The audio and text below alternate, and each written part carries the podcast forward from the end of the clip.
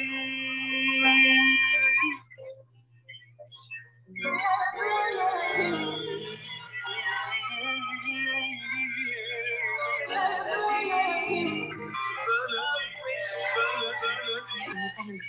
ينضموا للاستماع إلى راديو بلدي اول راديو عربي امريكي ويعنى بقضايا العرب في المهجر. برامجنا في راديو بلدي كل يوم جمعة من الثامنة وحتى التاسعة صباحا في بث حي ومباشر عبر دبليو ان زي كي راديو 690 اي ام. صباح الخير بلدي، صباح الخير لكل مستمعينا. Welcome to Radio Baladi, the first Arab, Middle Eastern, and American simulcast radio show. Radio Baladi is broadcast every Friday morning on WNZK 690 AM from 8 until 9 Eastern Time on Morning Michigan. Our call-in number 248 557 3300. And now, stay tuned for the best radio talk show on Arab and American issues.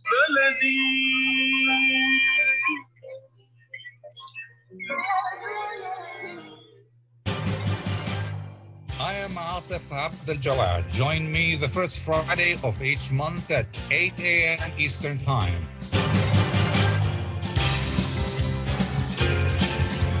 I will be discussing some of the most important issues and events in the Middle East live on America's Voice of the Arabs.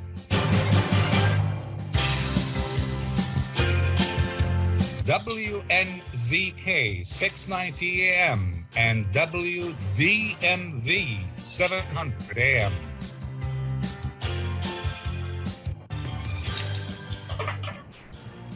Hello, everybody. Good day to everybody. It is unavoidable to assume that President Biden is meeting with Middle East leaders this weekend to seek more oil.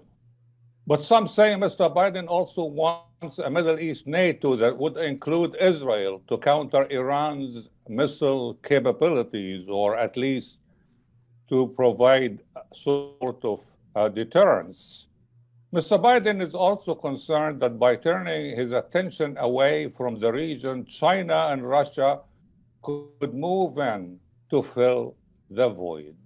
Others are wondering if 100 million dollars to build hospitals for the Palestinians will take them one step closer to a two-state solution.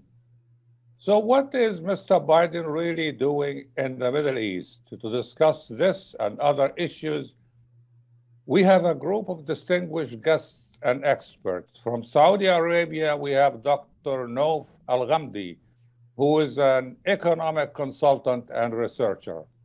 From Washington, D.C., we have Ambassador Douglas Silliman, president of the Arab Gulf States Institute.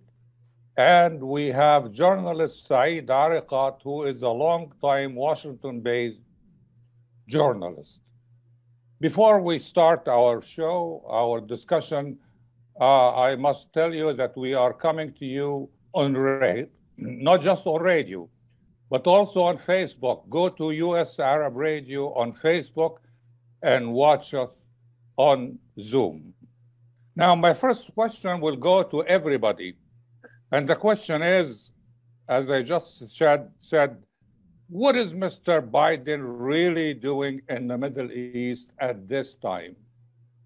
So let, us, let me start with Ambassador Silliman. Uh, Dr. Jawad, thank you very much. I'm uh, very happy to be here this morning with you and the WNZK audience to discuss this topic. Um, I want to answer your question a bit a bit more broadly than you've asked it. Uh, the way that I see President Biden's trip is making up for much of the first year and a half of his administration, where he de-emphasized relations with the Middle East. It was clear when he came in that his priorities were restoring the traditional relationships with America's allies in Europe and in Asia, trying to find a way to rationalize competition with China, to constrain Russia. And when he thought about the Middle East, it was really only in the context of trying to get Iran to rejoin, or the United States and Iran to rejoin the Iran nuclear deal. What has happened is that it became clear to people in the administration that, particularly in the aftermath of Russia's invasion of Ukraine, the increase in oil prices, now the potential world food crisis um, caused by the Russian invasion, that uh, they needed to spend more time reestablishing relationships in the Middle East with traditional allies. And uh, what I think President Biden wants to accomplish, he stated pretty clearly in an editorial that he wrote for the Washington Post last week. Uh, and let me let me read one sentence from that uh, for your audience. President Biden said in that editorial, "In Jeddah, leaders from across the region will gather, pointing to the possibility of a more stable and integrated Middle East, with the U.S. playing a vital leadership role." So, uh, unpacking that very deep sentence, first of all, he wants to make sure that the United States remains an important leader in the Middle East. Uh, but second, he is looking at broader regional stability and recognizing the integration that has happened as the U.S. de emphasized its relations with the Middle East. Reconciliation between Saudi Arabia and the UAE with Turkey, reconciliation between the UAE, Bahrain, and Saudi Arabia with Qatar. A lot of events have happened really in the absence of uh, significant American involvement. And President Biden is going with a very broad agenda that includes China, Russia, Iran, uh, recognition and normalization with Israel, support for Palestinians, uh, none of which are likely to be accomplished completely during this trip, but he's trying to reinsert the United States into a leadership role in the region on all of these issues. Okay, in a nutshell, uh, we can also say that Mr. Biden is learning some good lessons and correcting some mistakes. Uh, Mr. Ariqat, go ahead. The same question. What do you think Mr. Biden is doing in the Middle East right now? Well, to respond to your last statement, to your last statement, uh, Atif, uh, if uh, Biden has not learned everything by now, I don't think he's going to learn much from this trip. So Biden has been around. He knows uh, uh, the region. He knows the leaders of the region, knows them practically since they began their political careers. So there is uh, nothing new. I mean, I agree with the uh, with your guest, the ambassador, about you know Biden coming into office not placing any priority um, uh, uh, for the Middle East, uh, at least as far as the Palestinian-Israeli conflict is concerned. So it was way way down.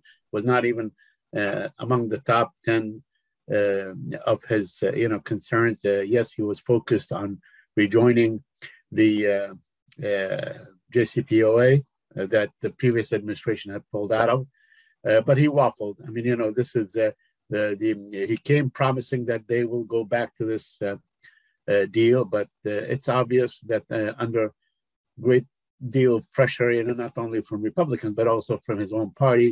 He has been uh, you know, uh, equivocal in, in rejoining. On the issue of the Palestinian, uh, on the Palestinian-Israeli issue, really, he's uh, he came promising to, let's say, to uh, reopen the Jerusalem uh, consulate in my hometown in East Jerusalem. Uh, he has not done that. You know, he buckled under the pressure, under the pretext of that. That will, you know, make the Israelis a bit nervous about rejoining the uh, the, the JCPO. he's obviously you know, as far as human rights and so on, which he has committed himself uh, to. He uh, backtracked, you know, uh, on the killing, uh, on the brutal killing of Khashoggi. Um, that was, you know, um, determined by all American intelligence services to be to have come from the top uh, of uh, Saudi Arabia. Um, he has done absolutely nothing on the killing of Shirin Abu Akleh, a Palestinian American, that was, you know, assassinated in broad daylight. Um, he's, uh, you know, did not reopen the uh, PLO office in in Washington that was closed by his predecessor. Yes, he restored some funds and to hospitals and so on. Uh, and, you know, and he mentioned the two states. He paid lip service to the two-state solution. So I, think, I mean, to go back to uh, the premise of your question, I think he's uh, aiming to shore up a very precarious presidency you know, uh, he's in, in, he's in a great deal of trouble. You know, his numbers, uh, 18% of all Americans, just the day before yesterday, a poll showed that only 18% of, uh, of Americans uh, want him to run for a second term.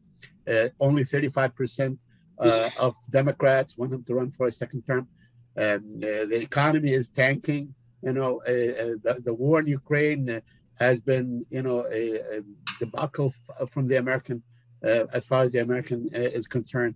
And you know, all this lofty talk really uh, uh, is proving uh, to be not nothing to with reality. It's not synchronized with what's going on in the ground. Dr. Noof, glad that you are there. Um, well, the same question then. what do you think Mr. Biden is doing in the Middle East at this time? Okay, first of all, thank you, Dr. Atif, for having me in this panel with uh, Ambassador, uh, the Ambassador Douglas and uh, Mr. Saeed Ariqat. Uh, President uh, Joe Biden's visit to Saudi Arabia is likely mark new beginning for U.S. engagement with the region, which has waned of late. Uh, Biden's visit then is not about transaction, but is uh, but about uh, building on the well-developed relationship uh, to address today pressing problems, including uh, regional security being threatened by an increasingly hostile Iran, uh, the war of Ukraine, energy security, food security, and threats of the post-COVID-19 global economic recovery. in my own, the flounder to the gradual collapse collapse of Washington alliance with regional countries, all which have lost confidence in American politics uh, and the credibility of U.S. Uh, commitments. So uh, this goal will not be achieved without tangible shift in the American position. Uh, establishing a similar project in the Middle East uh, may take a uh, long time and extensive efforts now, like the the Middle East NATO. I'm talking about it. So uh, I hope that the two countries can lead the global transition and renewable while, while uh, uh, catapulting the Middle East into new hub, uh, global supply chain. Okay, Ambassador Suleiman, um, the Gulf and other Arab states uh, could have made normalization with Israel conditional upon the establishment of an independent Palestinian state. Why do you think they did not do that?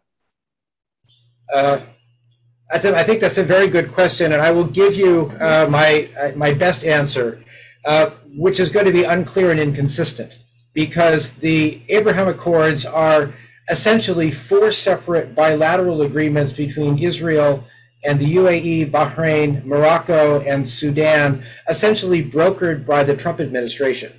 Uh, for the agreement with the UAE, there was uh, a bit of a condition on Israel, which was that Israel would, under the Netanyahu government, uh, delay or promise not to annex uh, areas of the West Bank that they had planned to annex under the, the, the Trump Jared Kushner peace plan uh, which was put on hold.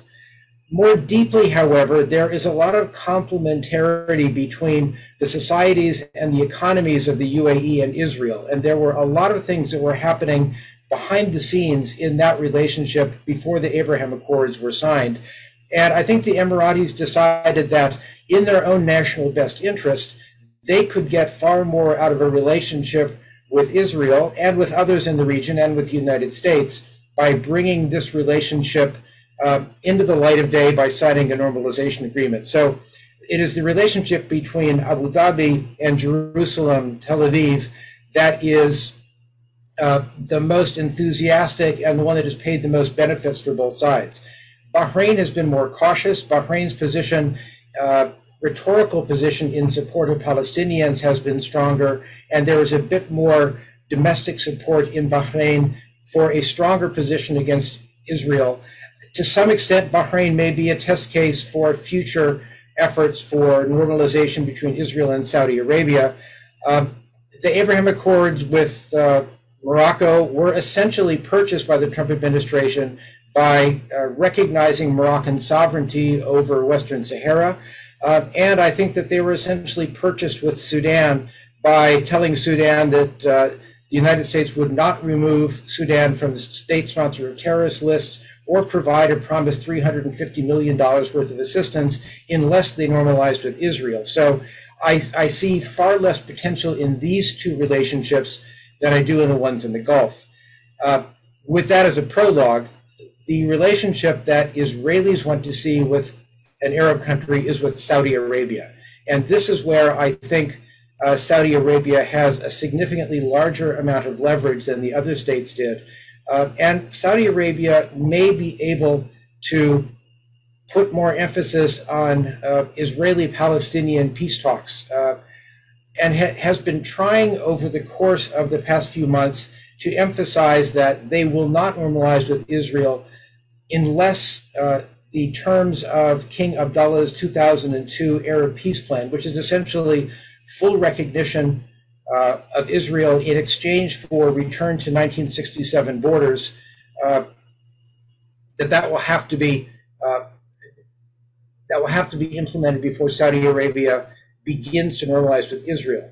Um, I think that, frankly, the Abraham Accords concepts and the idea of, of King Abdullah's peace initiative are relatively compatible with one another. The end goal is largely the same a negotiated agreement between Israel and Palestinians that leads to a two state solution. The timeline is a bit different. The Abraham Accords have essentially given Israel normalization with a promise of smaller steps for Palestinians. The Arab peace plan from 2002 demands that solution before normalization. I think there's probably now a lot of discussion on how to bridge those two agreements and those two concepts. And we have seen a couple of things coming out of uh, President Biden's stops in Israel this week that indicate that there is progress. Uh, there was an announcement yesterday that Saudi Arabia will permit uh, El Al Airlines, Israeli Airlines, uh, to fly over Saudi territory. And there has been now agreement between Israel and Egypt that the transfer of two islands at the south end of the Gulf of Aqaba um, near Egyptian city of Sharm el Sheikh and the new Saudi megacity of Neom uh, can be transferred to Saudi sovereignty. Uh, because of the agreement between Israel and Egypt on the sovereignty of those islands, it was required to bring Israel into the discussions. And this was uh, an interesting discussion that shows uh, the willingness of Saudi Arabia and Israel to deal with each other on sort of small issues like this which was not wouldn't have happened five years ago. So again, uh, I think that the Abraham Accords are an important driver, and I think that Saudi Arabia probably has leverage to push Israel and whatever new Israeli government comes out of elections in November to take more seriously the need to deal with Palestinian issues. At least that's my hope. Mr. Ariqat, I want to give you an opportunity to, the, to respond. And my specific question is after we come back from a brief break, um, President Biden says the more integrated Israel is within the Middle East, the more likely we will see a Palestinian state. So, do you agree? But when we come back from the break, Life is a nonprofit charity that's provided humanitarian aid and development to people and communities for over 25 years, regardless of race, color, religion, or cultural background. When disaster occurs here or around the world, Life for Relief and Development rushes in to provide food, medical aid, and shelter to those in need. Please help improve these efforts. Make your tax deductible donation to Life now at lifeusa.org or call 248 424 7493. ArabNews.com, bringing you breaking news from across the Middle East and the latest on Arabs in America. Get inside the latest headlines with expert analysis and insights at ArabNews.com. Join over 5 million Facebook fans and over 10 million monthly readers. ArabNews.com, news that matters to you. Imagine you're on a train track, somewhere miles away. A train is headed your way. You can't see it yet, but it's coming slowly but surely. If you have prediabetes or you're at risk for type 2 diabetes, you may be on the wrong track, and diabetes could be heading your way. Bit by bit, the danger is getting closer and closer. So, should you stay on the track you're on now or move to make a change and reduce your risk? If you have prediabetes or you're at risk for type 2 diabetes, you may qualify for the National Diabetes Prevention Program in your local community. This one year program could be the ongoing support you need to put you on the right track. Not only did participants lose weight, they cut their risk of type 2 diabetes in half. Ready to get on board for a healthier future? Learn more about the National Diabetes Prevention Program and what else you can do to manage and prevent diabetes at michigan.gov/diabetes. A message from the Michigan Department of Health and Human Services. Get ready for an amazing experience at Ishtar Restaurant on 15 Mile Road in Sterling Heights. Enjoy excellent hospitality from owners Ali Al and Fatty Bonham, serving the best in Mediterranean food. Try Chef Ali Al famous shawarma, the best Iraqi grills and food, and the best Arabic and international dishes. Dine in our authentic atmosphere or take out. Call 586 698 2585 or check us out on Facebook. Ishtar Restaurant practices all CDC guidelines and is open every day 11 a.m. to 10 p.m. Have an amazing experience today at Ishtar Restaurant, 3625 15 Mile Road, Sterling Heights. I am Atif Abdel Jawad. Join me the first Friday of each month at 8 a.m. Eastern Time.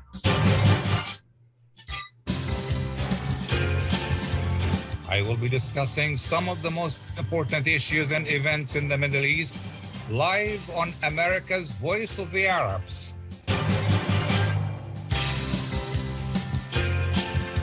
WNZK 690 AM and WDMV 700 AM.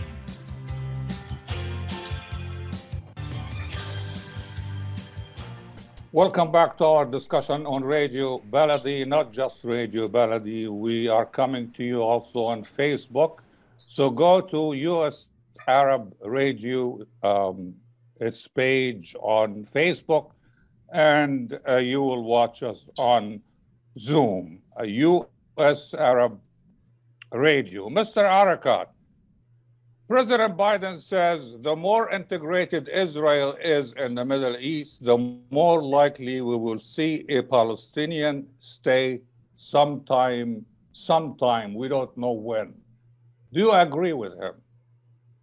Well, I'd like to respond with the president's uh, one of, mo- the most favorite words uh, that Mr. Biden has used in the past, which is malarkey. To respond to uh, this notion uh, is truly ma- malarkey. Uh, it's the other way around, and that that is a, a long-standing U.S. policy. It's a long-standing Arab policy, but obviously, you know, there's been you know marked departure from that uh, policy. Let me say, Atif, that uh, you know the Abraham Accord is probably one of the phoniest and most fraudulent terms I've ever heard because you know it, the, these these things were not, for instance, they were not uh, over, overlooked or they were not negotiated by someone named Abraham. We understand the Camp David Accords because they took place in Camp David. The Wadi Araba Accord with Jordan, they took place uh, uh, in, in Wadi Araba and so on. Abraham Accord, it's fraudulent. It is something that David Friedman, the former uh, American ambassador to, to Israel, who's basically a settler, he lives in a settlement now, and Jared Kushner, who's also a settler, you know, uh, who aids uh, the settlement of, of Beit El, and, and, and Benjamin Netanyahu came up with. And it's basically, it's pushing the former administration uh, uh, to actually act on its you know, main position in, in the region, these states, the United States sees these states as client states. And, you know, um, uh, uh, and Israel is another client state. It's probably the, the most important client state for the United States. So it was actually uh, the U.S. extracting, uh, in many ways, uh, in a blackmail kind of way. Uh, the ambassador mentioned, you know, um, the United Arab Emirates, for instance, it was in exchange for the F-35, which we don't know why they would want them anyway. Uh, Bahrain, I don't know why Bahrain. Bahrain is, is an American base. It's a it's a country that is sustained by Saudi Arabia economically and so on. And in Sudan, you know, basically they told them we will give you 1.4 billion dollars and we will take you off the terror list if you normalize with Israel because that's the only way they can get them to do it.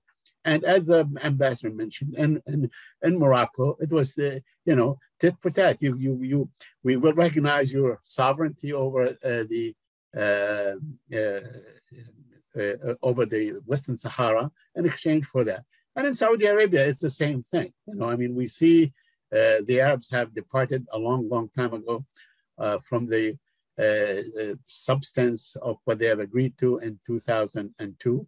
You know, and uh, we have not seen, you know, ever since then, we have not seen that the United States or Israel even respond in, a positive way to the to the so-called Arab Initiative, the Arab Peace Initiative. That's one. Second, really, it's you know what is for the UAE to gain? What is for it to gain? What what can the UAE get from Israel that it cannot get from the United States, Britain, Europe, all, all, all these things? So it is all nonsensical. You know, Israel stands to gain a great deal, a great deal of money, a great deal of, uh, you know, in, infiltration into uh, the United Arab Emirates and so on. Certainly, uh, what is there for Bahrain to gain? You know, so yeah, it is it is a great deal of just you know grandstanding. Uh, it's not going to produce anything. There is no war between uh, the UAE and Israel to have a peace treaty. There is no war between uh, Bahrain uh, and Israel to have a peace treaty, you know, by trying to export these things, you know, and create something outside is really ignoring the elephant in the room. You know, the only people that Israel is at war with on daily basis are the Palestinians. Those are the ones that you need to reach out and negotiate settlements with them, because all these agreements would mean absolutely nothing to the Palestinians. They would continue to be occupied, and therefore they would continue to fight and resist and so on until you know someday when they are able to assert their own you know uh, self-determination and so on. So uh, you know I say that uh, you can give it whatever name, and in fact you know I remember I go to the State Department most every day, and we pose this question uh, to uh, the the spokesperson you know on using the Abraham Accord. Why you don't use it? Why you don't use it? And then they keep pushing and pushing until they started using it. Uh, but uh, in a nutshell, it is really it is phony and nonsensical, and it will not bring in anything. I mean, you know, Saudi Arabia can, for all reasons, normalize and you know, I mean, it has it's really not in conflict with, with Israel anyway. But that will not change the facts on the ground. Dr. Uh, Al Ghamdi, um, one of the things President Biden wants to do it uh, to seek uh, uh, from his uh, current visit is energy security. Do you think Saudi Arabia will increase its oil production or oil production capacity following Mr. Biden's visit and why? I understand they will have a meeting August 2nd with um, Saudi Arabia will have a meeting with its uh, OPEC partners August 2nd?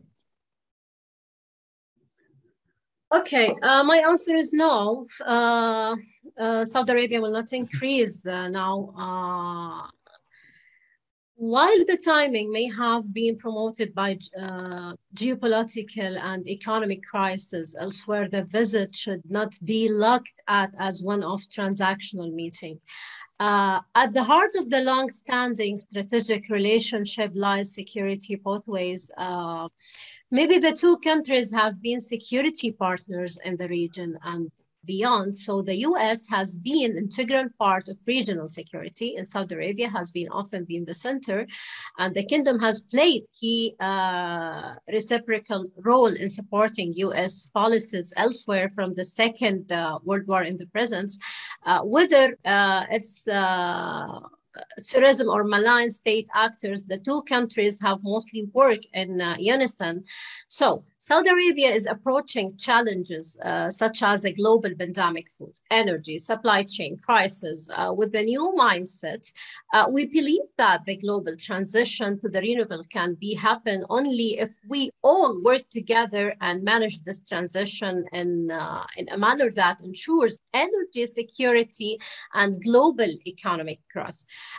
Uh, we have embraced the transition to green energy uh, and are committed uh, to the net zero uh, emission uh, by 2060, along with the goal of shift more than half of our energy industry to renewables by the end of the decade, while noting that these are commitments once deemed unimaginable for the World Central Bank of Oil. Uh, so uh, once that security partnership is sorted out, other elements can be more easily addressed. Energy, economic cooperation, and education are the three other most important part of Saudi-US partnership historically, and uh, this could serve as pillars for closer uh, cooperation post-summit. Uh, so uh, if uh, if we back to the partnership, so uh, should continue in light of the global energy crunch, uh, a crisis that cannot be resolved only through uh, sustained engagement and planning for the future. But Dr. Noof, help me resolve this problem. Saudi Arabia right now produces near its production capacity. It, it produces mm-hmm. about 11 million barrels a day, and the capacity, maximum capacity at this point in time is 12 million. So even if Saudi Arabia produces at capacity, that's 1 million barrels additional. Will that really change the situation in the oil market? My answer is no. So, so very good answer. That's uh, very good answer. That, that's so, true. So, Mr. True. Mr. Biden really should be doing other things as well. He should provide Saudi Arabia maybe with technology to increase its production capacity. That's one. But number two, should also, the US can only export 15% of its own oil production. Uh, the US mm-hmm. is the largest producer, not the largest exporter. But we will discuss that with Mr. with Ambassador Silliman when we come back after a brief break. Are your hands feeling numb? Do you feel pain opening up a jar, turning a key? Are you noticing that your elbow and your shoulder are becoming stiff? Or were you recently injured in your arm? Hello, I'm Dr. Albanjit Katranji, and at the Katranji Hand Center, which just recently opened down the street from the Somerset Mall, we can provide you with the latest in hand, wrist, elbow, and shoulder care. Visit us at www.katranjihandcenter.com to learn the latest techniques that we have to offer you, and I look forward to taking care of you. Visit us in Troy at 1565 West Big Beaver Road, Building F, or call Katranji Hand Center for an appointment at 248 869 4263. That's 248 869 4263. Huwaida Araf is running for Congress in the new 10th district, which includes cities where the Arab Chaldean presence is strong. A Christian Arab from Palestine, Huwaida is a civil rights attorney and a longtime champion of rights for all people, including Arabs and Chaldeans, here in the United States and around the world. Visit HuwaidaForCongress.com to get more information on her candidacy and why she needs your support in the upcoming August primary. Give your vote a voice and help elect a representative of and advocate for our communities. Vote for Huwaida Araf on August 2nd or by absentee ballot. you know, clap your hands if you're happy and you know it and you really want Five year old Lila and her mom are on their way home from grandma's, singing Lila's favorite song. A few blocks away, 25 year old Dylan is visiting friends at a small party. He finishes off his last beer, Later, skater. gets in his truck, and starts for home. Mom and Lila turn onto Maple Street. So does Dylan. If you're happy and you know it and you really want to show it. If you're happy and you know it, shout hooray! Hooray!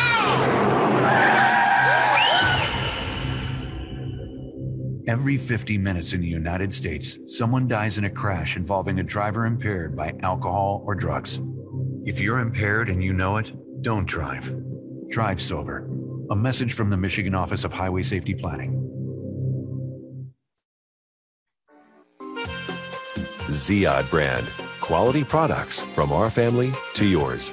Ziyad Brothers Importing offers the finest quality products, including brands like Sultan, Kraft, Nestle, Hook, Rico Picon, Donna, and many more. Ask your retailer to carry these fine products because you deserve the very best. For more information, visit our website at www.ziyad.com. That's www.ziyad.com. Ziyad, quality products from our family to yours. Atif Abdel Jawad. Join me the first Friday of each month at 8 a.m. Eastern Time.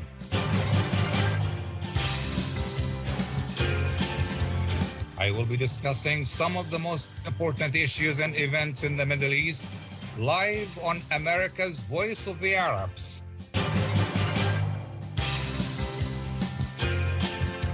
WNZK 690 AM and WDMV 700 AM.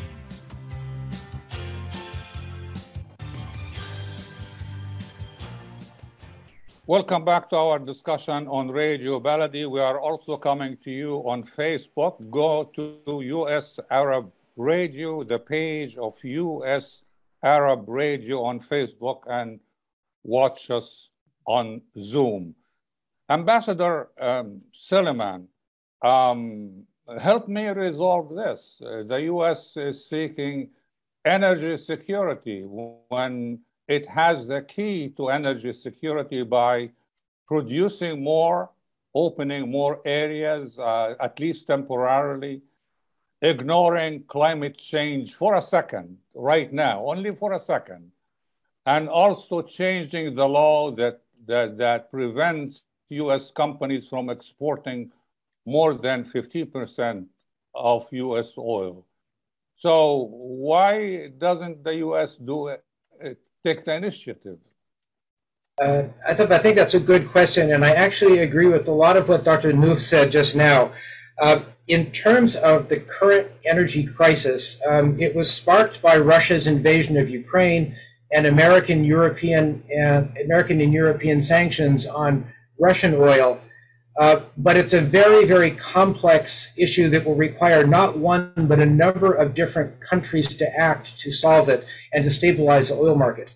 I, I read this past week a very good analysis of the current crisis by probably the premier oil market analyst in the world, Daniel Yergin.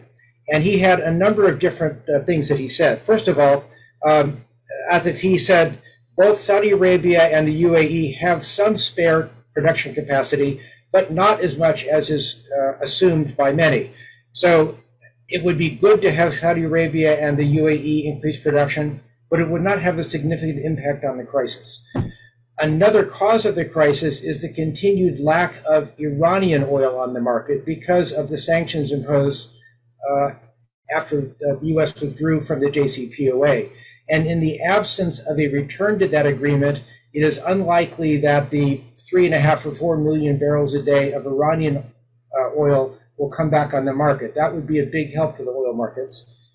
A further problem is that many OPEC countries, especially during the period of the uh, of the pandemic, have actually lost production capacity. So there are a number of less significant uh, OPEC producers who cannot meet their OPEC production targets, and therefore the oil on the market is less than OPEC had intended to stabilize the markets. And finally, he said that the United States and Canada do need to increase their own production, although he did not think that in the short term that production could be increased by much more than 800,000 or a million barrels to day, per day.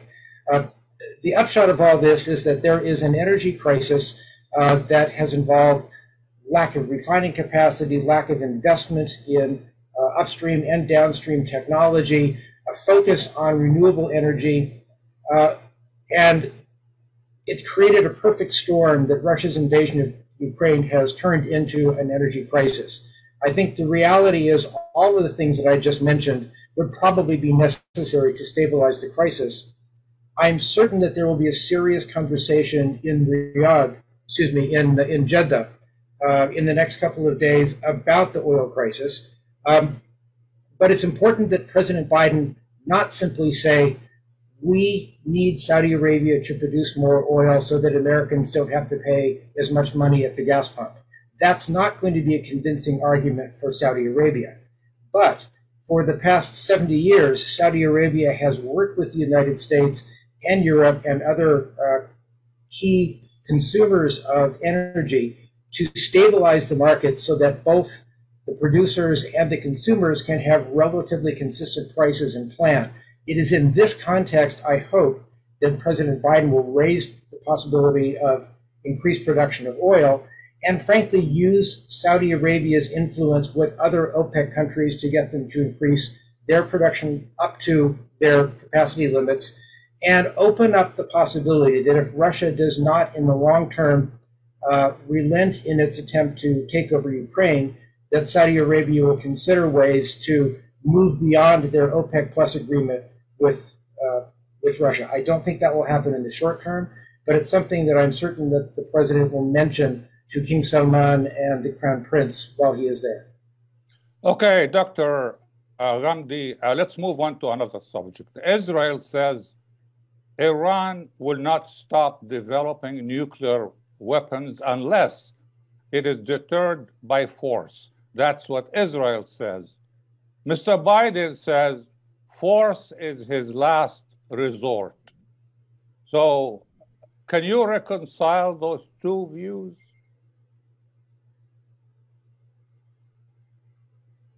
Dr. Sorry, I can't hear. I, I can't hear you. Now, there is a discrepancy here. Iran says force is needed. Um, uh, Israel says force is needed to deter Iran.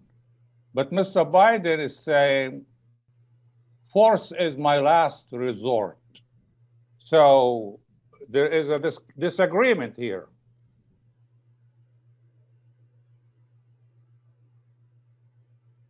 Sorry, there is no voice here. I can't hear. Okay, um, uh, Ambassador Suleiman, did you hear the about me? Yeah, yes, I'm You- coming they to went- you. you went around and you uh, went around because so because. I'm saving you for Christ. the Palestinian. No, I don't want to talk about the issues. Palestinian issue. I want Oh, to talk about Iran. Okay, go Okay? ahead. Oh, go Because- ahead, because, Mr. Because that is the lynching. Let me Oh, begin. Let me okay. begin by saying. Let's switch roles. So I will that's next. no, I I'm will just ask. saying. uh, you know, I mean, it's uh, to be Okay, fair, you you yeah. you talk about Iran, Because- because and you what, Ambassador Ambassador. Suleiman will talk about Yeah. the Palestinians. I mean, Okay. because Iran today is this big issue that you know almost has overtaken every other issue as far as Israel and its you know uh, whether it's uh, struggle in the region or it's the, its contentions in the region and so on or differences or the struggle between Arabs and uh, and Israel somehow uh, the Iran issue has come to a sort of uh, you know uh, be the largest of all issues. And I believe, I believe that the uh, first of all, Iran is not going to attack uh, Israel with nuclear weapons and so on. Iran does not have nuclear weapons. Israel has nuclear weapons. Second, this deal that was negotiated in 2015, and I remember, you know, because we were, you know, we followed this every step with it uh, of this uh, agreement. It was at the time you know, it's um, it's marketed by uh, uh, the, the Obama administration, including Mr. Uh, Biden himself, who was vice president, as the best deal that you could possibly get. And they arrived at it. But then, you know, you have another administration that came out and decided to pull out because under pressure from Netanyahu and so on, who, as we all recall, came and spoke to Congress and, and did all that. So the Iran deal that the United States uh, pulled out of and now keep they keep saying it's you know there are some extraneous this is the word that that say Ned Price uses or the State Department uses extraneous conditions that Iran keeps uh, uh, placing. There's one condition that Iran is placing and saying to go back to the Iran deal, which is, uh, you know, how can we guarantee that the next administration will not pull out of this deal? How can you guarantee this? This is the only condition. Iran, in fact, has never never demanded that, let's say, uh, the Revolutionary Guard be pulled, uh, be uh, taken out of the uh, terror for instance. For instance, that's one. Second, on the issue of the military option and so on, that is all nonsense because Israel does not have the military capacity to strike Iran. Let, let, let- I mean, let's be be frank. Israel may have the capacity to conduct one raid against Iran. This is not the Iraq you know the the Iranian and I've, I've been to Iran I, you know the Iranian uh, uh, prog- program is spread around 5,000 sites at least. 5,000 sites. It's in places in, in crevices in the mountains and so on. You know Israel cannot even if it can mount a raid which it would need mid-air refueling over Saudi Arabia. Maybe now that the skies are open they could do that. But it will not conduct uh, to be able to conduct an effective military uh, uh, strike. Only the United States, only the United States, with its B-52s, day after day, not only one strike, but day after day, week after week, month after month, can degrade the, the so-called program that is spread over 5,000 sites uh, in Iran. So all this talk is just for consumption. I tell you what, from my point of view as a Palestinian, this whole thing is no more than a ploy. Israel has managed to put off, to put off its dealing with the Palestinians under the Iran thing. You know, they keep grabbing land, they keep annexation, they keep doing this. They render the, the, the two-state solution inoperative while they're saying, look, the boogeyman is the Iran deal. And that's really what I, I wanted to say. And one last word, one last word. Any effort, you know, to create a, an Arab NATO or a NATO-like alliance and so on to face Iran is also is a non-starter. I mean, you know, look, the the the, the, the original NATO is facing all kinds of trouble, and uh, America's efforts at alliances in the region have, have failed. I mean, we can all look back at the Baghdad uh, Pact of 1955 as, as a as a uh, uh, an example of how these uh, alliances can be formed. Thank you. Okay, when we come back from a brief break, I'm going to have a question for Ambassador Solomon. And the question is for you to think about it while we are away for a few sec seconds eh, is this. What criteria can you use to judge whether Mr. Biden's current visit is successful or not? I mean, if you think about it, there is no Palestinian state coming out of this visit. There is a disagreement on the use of force against Iran, the disagreement between Israel and the US. Uh, there is a reluctance among the participant countries over the issue of the missile defense system.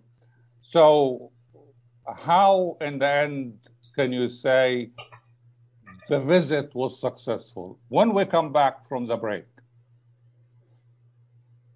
At Top Rehab Physical Therapy Clinic in Dearborn, we provide effective physical therapy sessions in order to limit pain and discomfort. Top Rehab provides physical therapy care for any diagnosis prescribed by a physician, and we regularly see and treat conditions such as stroke, TMJ, fibromyalgia, sciatica, joint pain, and more. We use a variety of pain management methods, including modalities, soft tissue mobilization, and therapeutic exercise. If you're in need of physical rehabilitation or physical therapy, get the highest quality health care at Top Rehab. Most insurance is accepted, and we're open Monday, Wednesday, and Friday 8 to 6, Tuesday and Thursday 8 to 5, and Saturday 10 till 2. Call for an appointment today at 313 846 0555. That's 313 846 0555. Choose Top Rehab Physical Therapy Clinic on Michigan Avenue in Dearborn. Life's too short to be in pain. What's my ETA? Your estimated time of arrival is 917. I'm late. I'll have to punch it. Speeding will save you just 1 minute and 36 seconds. It will also increase your risk of a crash, as well as the odds that you will be stopped and issued an expensive speeding ticket. Yeah, but In one year, there were 22,000 speeding related crashes in Michigan, resulting in 200 deaths. if I had someone in the car with me, I'd drive slower. But it's just me. This is not a logical response. Though you have no passenger, surrounding cars contain 27 others, including five children and one Labrador retriever. How do you know all this stuff? I know everything, Kevin. The risk of a crash increases with every mile you drive over the speed limit. So slow down. Speed enforcement is happening now. A message from the Michigan Office of Highway Safety Planning. When you're looking for the best in optical care, Dr. Imad Nakash is your doctor to see. With years of experience and thousands of successful procedures performed, you can trust your eyes to Dr. Imad Nakash. See Dr. Imad Nakash and his professional staff for your eye care needs. There's two locations to serve you. In Hazel Park, call 248 336 3937. 248 336 3937. In Rochester Hills, call 248 299 3937. That's 248 299 3937. Enjoy the first Syrian style cuisine in Michigan. At Damas Cuisine and Catering, you'll find a wide selection of Syrian foods and sweets in our menu, like frikeh, poisi, grape leaves with steak, mishawi platter, hot mahashi, char grilled kebab, shawarma, and much more. Get super fast delivery from Damas Cuisine and Catering right to your door. Order online at damascuisine.com forward slash menu and track your order live. Damas Cuisine and Catering, 28841 Orchard Lake Road in Farmington Hills. Call 248 987 4985. I am Atif Abdel Jawad. Join me the first Friday of each month at 8 a.m. Eastern Time.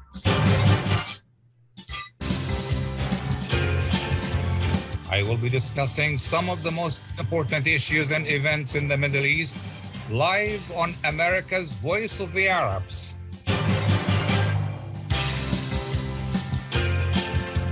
WNZK 690 AM and WDMV 700 AM. Welcome back to our discussion on Radio Baladi. We are talking about Mr. Biden's visit to the Middle East, and my question goes now to Ambassador Silliman. And as I just said, what is your criteria, Ambassador, uh, to say to judge whether the visit uh, is uh, successful or not? Uh, Dr. Asher, forgive me. I am going to uh, jump onto some of the comments that Said Ariqat just made about Iran. Um, I think it's important to add, I've talked to a number of Israeli security officials who believe that the JCPOA um, was a good idea because it constrained Iran's nuclear program, but it did not go far enough. And Israelis and security officials in the Gulf in particular would have liked to have seen an agreement which probably was not possible in 2015 that also addressed uh, Iran's support for militias and armed groups like uh, Hezbollah in Lebanon, uh, the Hashd al-Shabi in, in Iraq, uh, the Houthis in, uh, in Yemen.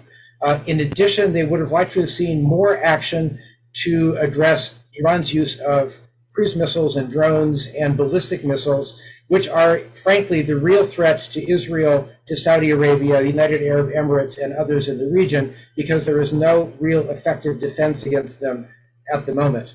Um, I will segue then into your other question. How can President Biden's uh, visit be evaluated? I think the first real issue is that the visit itself is the headline. Uh, Joe Biden spent 40 years in the US Senate. He built his relationships in the Senate and his accomplishments in the Senate on personal relationships and knowing people.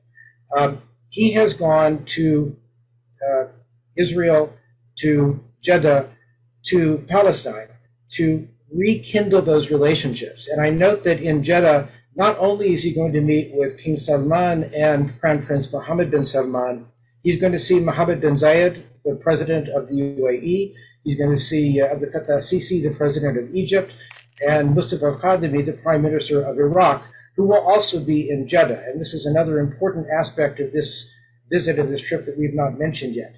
Uh, Secondly, I think that you can expect some small and concrete steps forward on defense. I don't think that there's going to be real serious discussion of an Arab NATO. That is uh, too easy a description for the press for an issue that is far too complicated. But what you will probably see are discussions on how the United States can help uh, the countries of the Gulf and potentially work with Israel to increase uh, defenses against Iranian missiles Iranian drones, uh, uh, and Iranian cruise missiles. Uh, third, I think you will begin to see pathways for discussion of at least economic cooperation between Saudi Arabia and Israel along the lines of the transfer of sovereignty of the two islands at the south end of the Gulf of Aqaba um, and the use of Saudi airspace for Israeli airlines. Um, and there's going to be a serious discussion about stabilizing oil markets globally, not just for the United States and Europe. Um, I don't think that is going to be something that will come out, uh, the results will be quick. But I do imagine that reframing this question as the need to help the global economy, particularly the economies of the global south, that have been hit by both higher energy and higher food crises and the results of the uh, uh, coronavirus pandemic simultaneously. Uh, those are powerful arguments for OPEC, for Saudi Arabia, and the Arab leadership of oil producing countries. I would look to those four areas uh, to judge the success of the visit. Dr. Noof, uh, as uh, uh, Dr. Um, Noof Al Ghamdi, uh, I hope you are still with us. Um, yes. The war in Ukraine has aggravated inflation and food supplies, and Right. not just in the region, but in generally in the world. As an economist, how can we deal with those problems? Okay, if we talk about bilateral economic also relation, um, uh, the United States is Saudi Arabia's second largest trading partner, and Saudi Arabia is one of the United States' largest trading partner in the Middle East. So uh, uh, let we let we talk about the American have played an outsized role in history of Saudi oil industry, and Saudi Arabia has been the most effective stabilizing force in oil markets.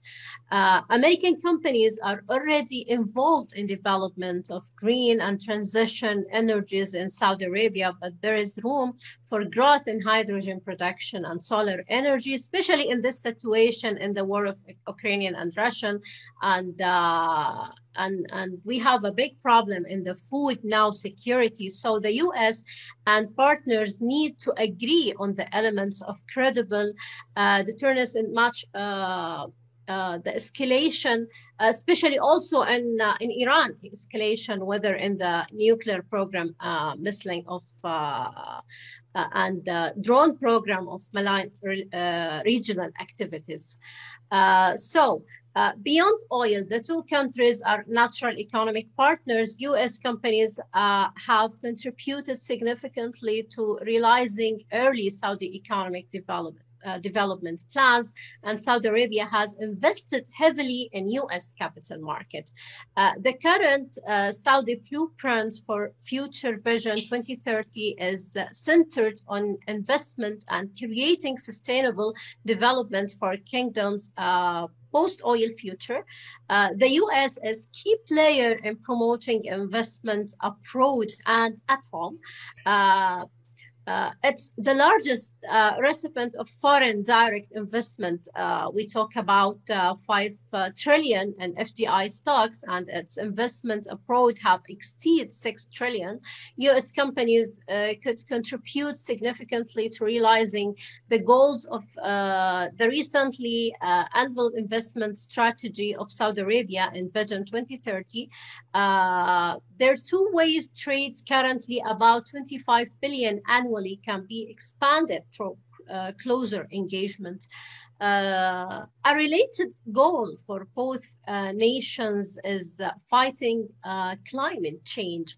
Uh, so Crown Prince Mohammed bin Salman has introduced a number of green initiatives for Saudi Arabia and for Middle East uh, at large. Uh, they Okay, open so attractive the opportunities so for Saudi- government to private the sector Saudi and government- governmental and non-governmental organizations. So the Saudi government is playing an important role in alleviating Mm. some of those problems. Mr. Ariqat, I have only one minute left. And within that lonely one minute, I want you and then Ambassador Suleiman to comment on this final question. Normalization has become a fact of life. Do you think the Palestinians should employ that reality to their advantage and how? Only one minute between the two of you. the Palestinians don't have the, the ability or the resources to employ that to their advantage. I mean, the Palestinians are occupied, uh, they are fragmented, they are refugees, and so on. So, uh, how do you utilize something that is between the Arab countries and, Okay, and Israel to, uh, to, to do it? You know, I, I do not expect Saudi Arabia to give normalization with Israel lightly. Um, I expect that Palestinian uh, discussions or steps toward an independent state of Palestine will be part of the discussion and probably part of what is necessary to get Saudi Israeli normalization uh, to the finish line. Thank you very much. Thanks to our guest uh, from Saudi Arabia, Dr. Al Ghamdi, from Washington, Ambassador Silliman, and from Washington, Aidan journalist Saeed Ariqat. And I will see you again the first Friday of next month. Have a good weekend.